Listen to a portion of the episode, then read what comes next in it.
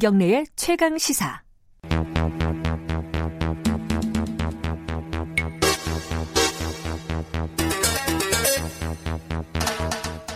사건의 이면을 들여다보고 깊이 있게 파헤쳐보는 시간입니다. 추적 20분 두 분 나와 계십니다. 박지훈 변호사님 안녕하세요. 네, 안녕하세요. 박지훈입니다. 그리고 한겨레 신문 김한 기자님 안녕하세요. 네, 안녕하세요.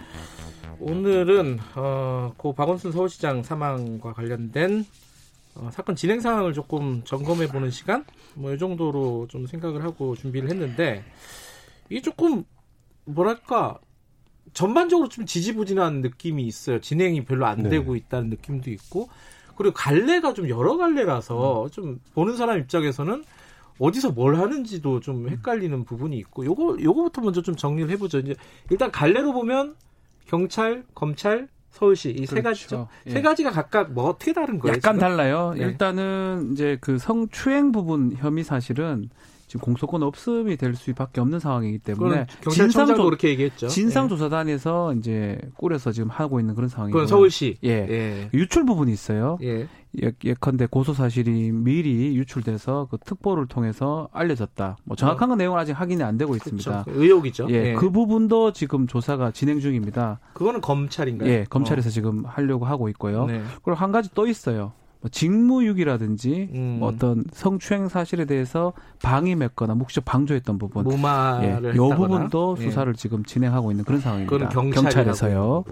어, 그 검찰 수사는 아직 시작 단계는 아니죠. 그냥 준비하고 있는 단계죠. 네, 아직 뭐 뚜렷하게 뭐 참고인을 불러서 조사한다든지 이런 것들이 음. 노출되진 않았고요. 지금 현재로서는 이제 경찰의 수사, 그러니까 무기인가 방조가 있었는지 음. 여부에 대해서만 좀 진행이 되고 있는 상태입니다. 그건 어차피 수사 대상이 서울시 관계자들일 거 아닙니까, 그죠? 그 그렇죠. 정무라인도 포함해서 네네. 임순영 전 특보가 어저께 출석을 음. 해서 새벽까지 조사를 받은 것으로 지금 보도가 나오고 있고요. 예. 뭐 굉장히 오래 조사를 했더라고요. 이제 새벽 3시 넘어서 나온 것 그렇죠. 같더라고요. 9시부터 예. 3시니까요.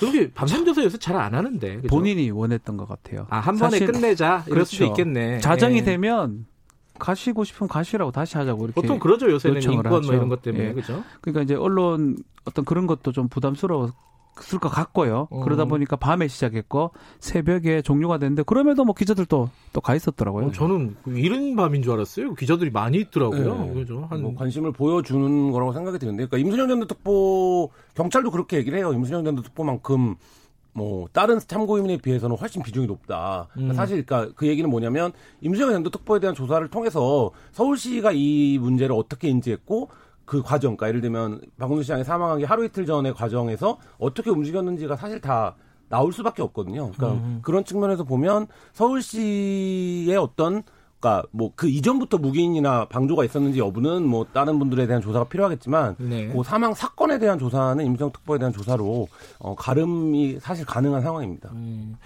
지금 수사 상황이 뭔가 공유가 됐다거나 이런 건 없죠. 발표가 됐다거나 보도가 그렇죠. 그 부분은 이제 지금 뭐 보도된 바에 따르면요. 저희도 네. 뭐 정확하게 알 수는 없지만 예. 고소보다 더 빨리 보고가 됐다고 하거든요. 어, 고소 시간이 예컨대 4시면 3시 정도에 오후 3시 정도에 그 임수영 특보가 불미스러운 일이 있다고 아, 그렇죠, 그렇죠. 합니다라고 예. 이렇게 보고를 했다 하기 때문에 사실은 고소 사실이 뭐 아니면 정확하게 뭐 저- 정보가 빼져 가지고 전달됐다 이 부분은 지금 확인이 안 되고 있는 그런 상황입니다. 음, 사실 이게 다 얽혀 있는 거라서 경찰 수사하는 과정에서 그 유출이나 이런 부분들이 확인될 수도 있는 거고 사실 그죠? 그렇죠. 네. 그리고 또 서울시 조사 뭐 조사단도 못 꾸리고 있지만 네. 거기에서도 나올 수도 있는 거고 음흠. 이게 다 연결돼 있는 거 하나 뭐 독립적으로 다 쪼개져 있는 음. 게 아니잖아요, 그죠?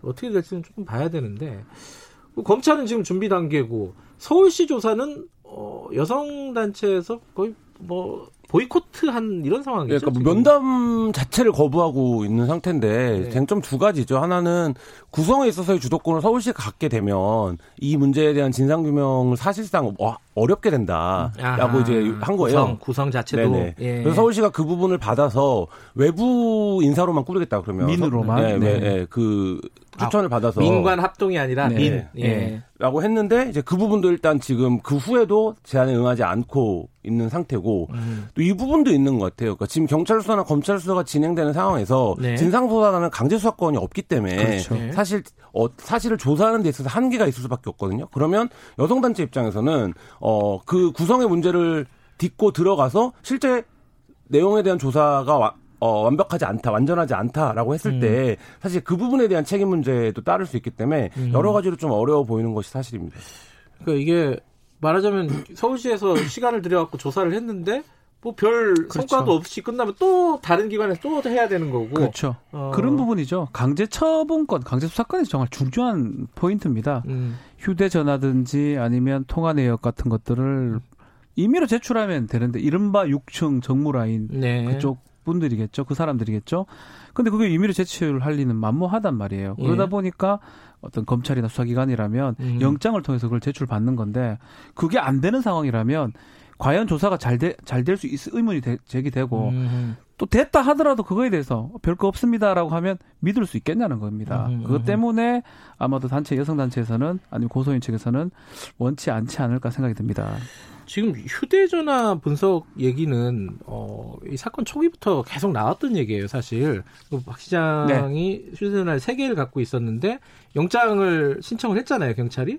근데 그 부분이 기각이 됐죠, 지금. 네. 그러니까 그 부분에 대해서 특별히 그 휴대전화를 열어봐야 될 필요성을 인정하지 않았는데요. 그러니까 네. 이거는 이런 거랑 연관이 되는 거죠. 그러니까 예를 들면 이 피해자와 박 시장 사이에 무슨 일이 있었는지 네. 그리고 이 과정에서 박 시장과 지금 말씀하셨던 육중 정무라인들이 이 사건을 은폐하기 위한 어떤 시도가 있었는지가 네. 전제 속에서 이 휴대전화를 열어보자라는 건데 예. 그 부분에 대해서 여러 의혹들이 있지만 아직 법리적으로는 어 그걸 열어볼 만큼의 소명이 되지 않았다라고 이제 음. 보는 거고 그렇다라고 하면 유가족의 동의 속에서 열어볼 수 있을 텐데 그러면 가- 그 부분에 대한 수사도 지금 이제 한 대는 지금 작업을 하고 있다는 거고 네. 두 대는 이제 영장이 기각이 됐는데 그러니까 한 대는 유, 유족들 이 동의를 했다는 그렇죠. 거네요. 그런 그죠? 의미겠죠. 예, 그거는. 그러면 두 대는 뭐 동의가 안 돼 있기 때문에 네, 네. 영장이 기각돼서 그건 네. 조사할 수 없는 부분이고. 그렇죠. 근데 그게 또 아이폰이라 가지고. 야, 안 돼요. 이게 뭐 안 돼요. 저 말 잘못한 것 같은데.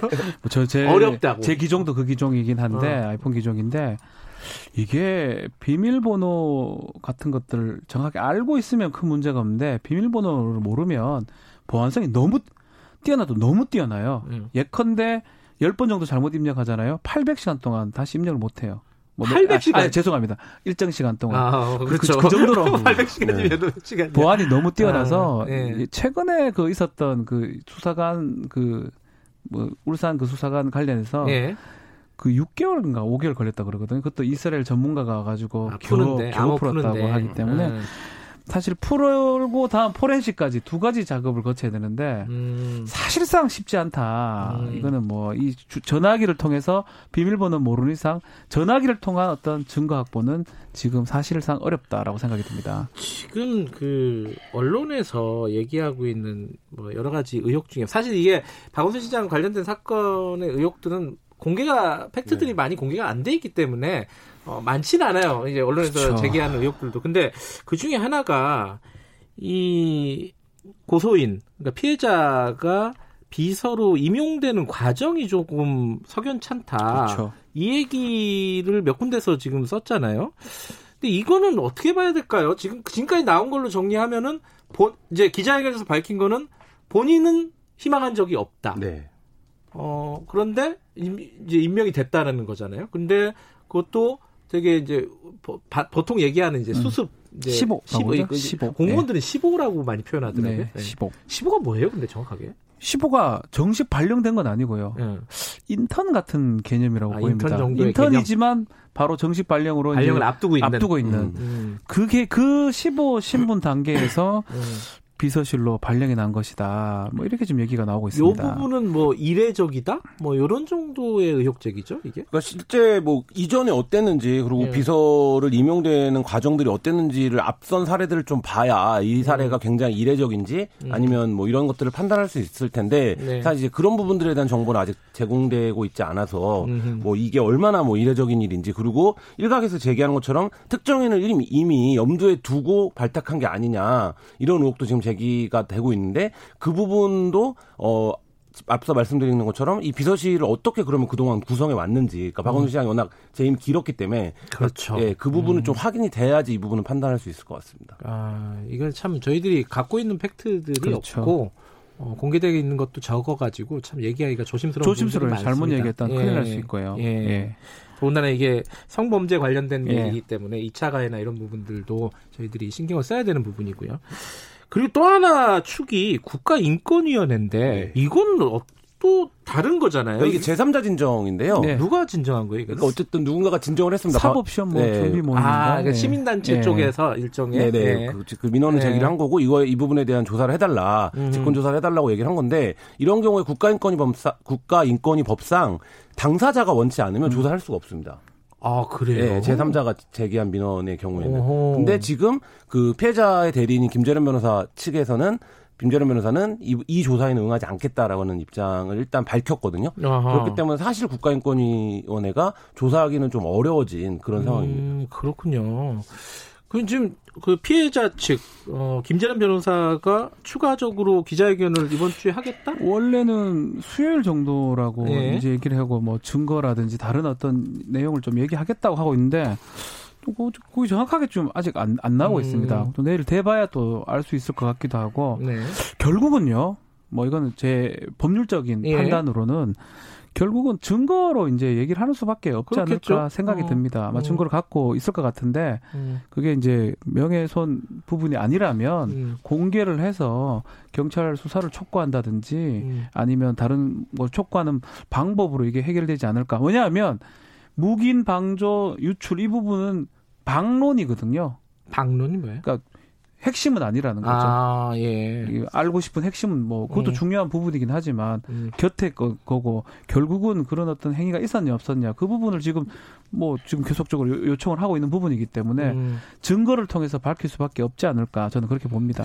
근데 이제 그 피해자 측 입장에서 보면은 이걸 공개적으로 뭔가 기자회견 같은 데서 얘기를 하는 것보다는 수사기관이라든가 일정한 조사기관, 어, 공신력인 조사기관에 어, 좀 비공개로 얘기하는 걸 원할 수가 있잖아요. 근데 이미 어. 일 1차 기자회견을 하면서 예. 내용을 다 얘기를 했습니다. 음흠. 그럼 거기에 합당한 증거만 이제 제출하면 음. 뭐더 필요한 상황은 정리되는 거 아닌가 저는 그렇게 보거든요. 음, 그- 그게 오히려 의혹 제기를 막는 방법이 또 아닌가 싶어요. 음, 음. 계속적으로 이제 이렇게 의혹 제기만 한다 그러면 네. 그리고 수사가 지금 공소권 없는 사안이기 때문에 열리기가 쉽지가 않습니다. 예. 그래서 계속 반복될 여지가 있습니다. 음흠. 그래서 뭐 사실 피해자 입장에서 쉽지는 않겠지만 음. 그걸 공개함으로써 일단락 지을 수 있는 방법이 아닐까 생각이 예. 듭니다.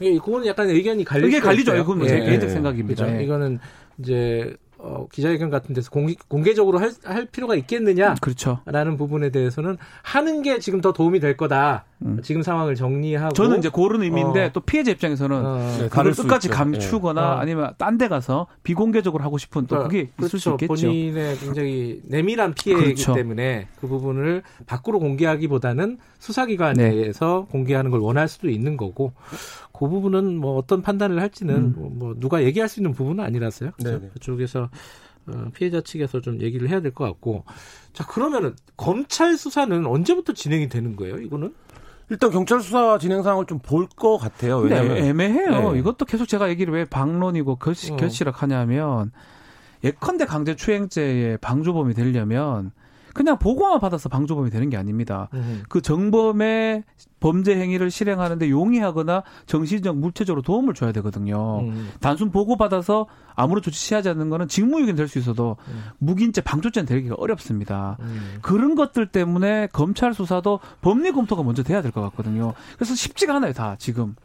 이게 이게 그냥 우리가 아는 정보로 한다는 거는 만만치가 않다 생각이 듭니다.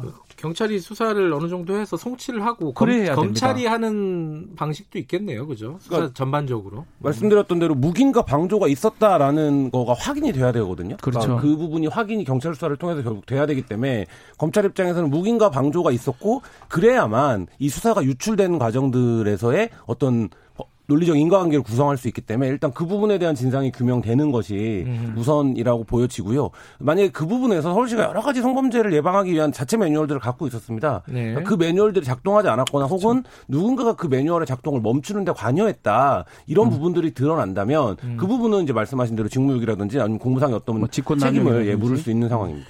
이게 조사하는데 누가 조사하는 주체 자체도 지금 굉장히 그러네요. 혼란스러운 예. 상황이라서 정리가 좀 필요할 것 같습니다. 이 부분은. 쉽지가 않습니다. 예. 예.